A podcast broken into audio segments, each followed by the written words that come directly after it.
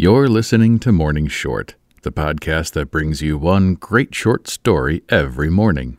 Available on listen.morningshort.com, iTunes, SoundCloud, and any podcast app. Today's story is The Oversight by Saki. Before we start, I have a question for you. Have you tweeted your personal invite link to Morning Short yet? Share great stories and earn Morning Short prizes. Get your link at share.morningshort.com. And now to the story. It's like a Chinese puzzle, said Lady Prowche resentfully, staring at a scribbled list of names that spread over two or three loose sheets of notepaper on her writing table. Most of the names had a pencil mark running through them. What is like a Chinese puzzle? asked Lena Luddleford briskly. She rather prided herself on being able to grapple with the minor problems of life. Getting people suitably sorted together. Sir Richard likes me to have a house party about this time of year, and gives me a free hand as to whom I should invite. All he asks is that it should be a peaceable party, with no friction or unpleasantness. That seems reasonable enough, said Lena. Not only reasonable, my dear, but necessary. Sir Richard has his literary work to think of. You can't expect a man to concentrate on the tribal disputes of Central Asian clansmen when he's got social feuds blazing under his own roof. But why should they blaze? Why should there be feuds at all within the compass of a house party? Exactly. Why should they blaze, or why should they exist? echoed Lady Prowche. The point is that they always do. We have been unlucky, persistently unlucky, now that I come to look back on things. We have always got people of violently opposed views under one roof, and the result has been not merely unpleasantness, but explosion. Do you mean people who disagree on matters of political opinion and religious views? asked Lena. No, not that. The broader lines of political or religious difference don't matter. You can have Church of England and Unitarian and Buddhist under the same roof without courting disaster. The only Buddhist I have ever had down here quarrelled with everybody, but that was on account of his naturally squabblesome temperament. It had nothing to do with his religion, and I've always found that people can differ profoundly about politics and meet on perfectly good terms at breakfast. Now, Miss Larbor Jones, who was staying here last year, worships Lloyd George as a sort of wingless angel, while Mrs. Walters, who was down here at the same time, privately considers him to be an antelope, let us say. An antelope? Well, not an antelope exactly, but something with horns and hooves and a tail. Oh, I see. Still, that didn't prevent them from being the chummiest of mortals on the tennis court and in the billiard room. They did quarrel finally about a lead in a doubled hand of no trumps, but that, of course, is a thing that no account of judicious guest grouping could prevent. Mrs. Walters had got king, knave, ten, and seven of clubs. You were saying that there were other lines of demarcation that caused the bother? interrupted Lena. Exactly. It is the minor differences and side issues that give so much trouble, said Lady Prowche. Not to my dying day shall I forget last year's upheaval over the suffragette question. Laura Henniseed left the house in a state of speechless indignation, but before she had reached that state she had used language that would not have been tolerated in the Austrian Reichsrath. Intensive bear gardening was Sir Richard's description of the whole affair, and I don't think he exaggerated. Of course, the suffragette question is a burning one and lets loose the most dreadful ill feeling, said Lena. But one can generally find out beforehand what people's opinions. My dear, the year before it was worse. It was the Christian Science. Selina Goobie is a sort of high priestess of the cult, and she put down all opposition with a high hand. Then, one evening after dinner, Clovis Sangrail put a wasp down her back to see if her theory about the non existence of pain could be depended on in an emergency. The wasp was small, but very efficient, and it had been soured in temper by being kept in a paper cage all the afternoon. Wasps don't stand confinement well, at least this one didn't. I don't think I ever realized till that moment what the word invective could be made to mean. I sometimes wake in the night and think I still hear Selina describing Clovis's conduct and general character. That was the year that Sir Richard was writing his volume on Domestic Life in Tartary. The critics all blamed it for lack of concentration. He's engaged on very important work this year, isn't he? asked Lena. Land tenure in Turkestan, said Lady Prowche.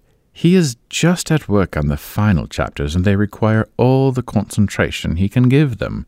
That is why I am so very anxious not to have any unfortunate disturbance this year.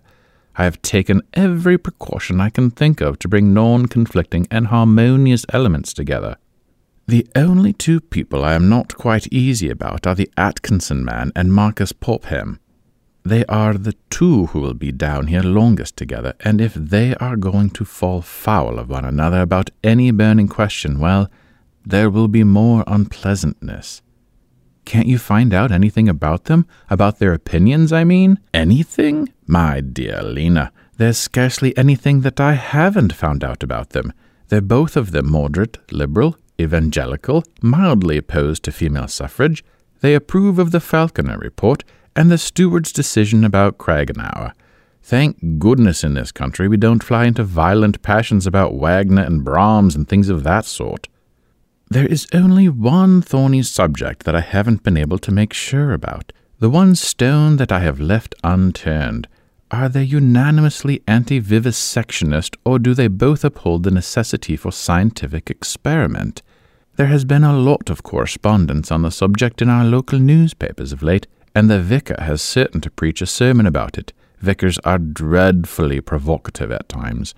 Now, if you could only find out for me whether these two men are divergently for or against. I? exclaimed Lena. How am I to find out? I don't know either of them to speak to.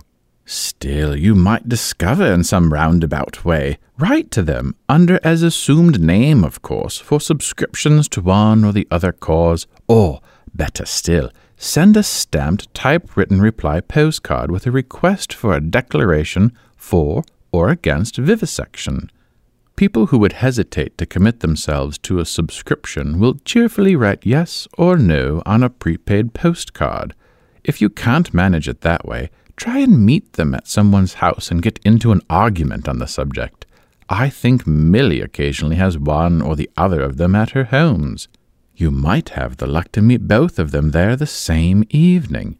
Only it must be done soon. My invitations ought to go out by Wednesday or Thursday at the latest, and today is Friday.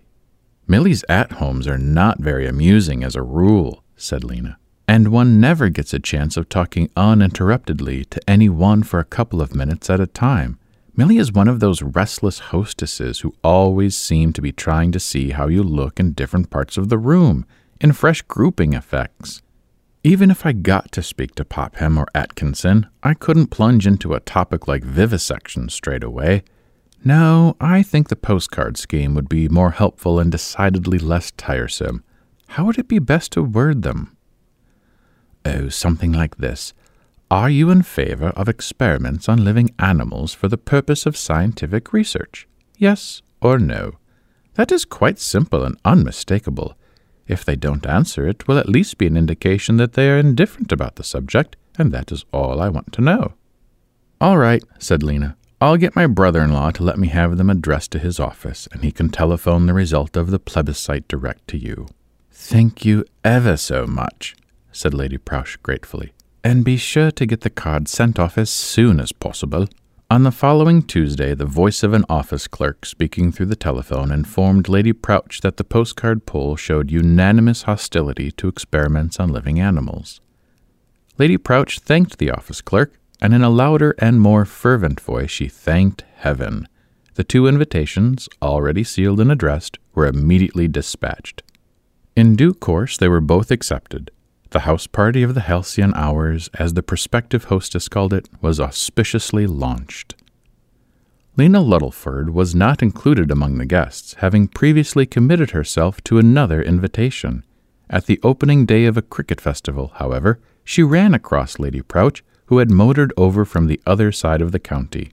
She wore the air of one who is not interested in cricket and not particularly interested in life. She shook hands limply with Lena and remarked that it was a beastly day. The party, how has it gone off? asked Lena quickly. Don't speak of it, was the tragical answer. Why do I always have such rotten luck? But what happened? It has been awful. Hyenas could not have behaved with greater savagery. Sir Richard said so, and he has been in countries where hyenas live, so he ought to know. They actually came to blows. Blows? Blows and curses. It really might have been a scene from one of Hogarth's pictures. I never felt so humiliated in my life. What the servants must have thought! But who were the offenders? Oh, naturally, the very two that we took all the trouble about. I thought they agreed on every subject that one could violently disagree about religion, politics, vivisection, the Derby decision, the Falconer report. What else was there left to quarrel about? My dear, we were fools not to have thought of it. One of them was pro Greek and the other pro Bulgar.